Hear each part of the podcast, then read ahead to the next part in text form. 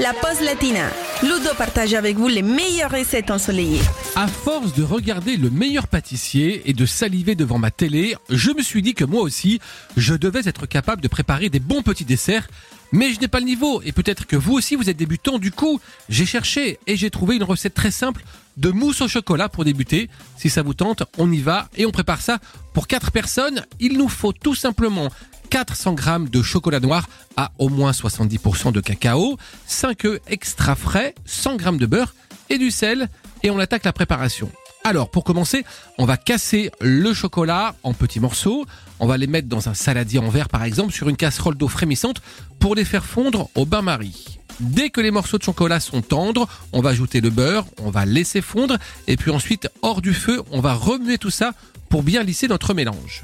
À côté de ça, on va casser les œufs et séparer les blancs des jaunes. On va monter les blancs en neige bien fermes, les réserver et les mettre au frais.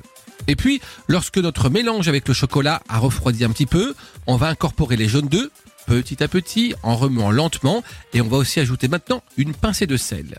Et enfin, dernière étape, on va incorporer les blancs en neige à ce mélange, toujours de manière très délicate, avec une spatule, de haut en bas, et on va verser la mousse dans un beau saladier de service ou bien la répartir dans des petites tasses individuelles comme un chocolat chaud.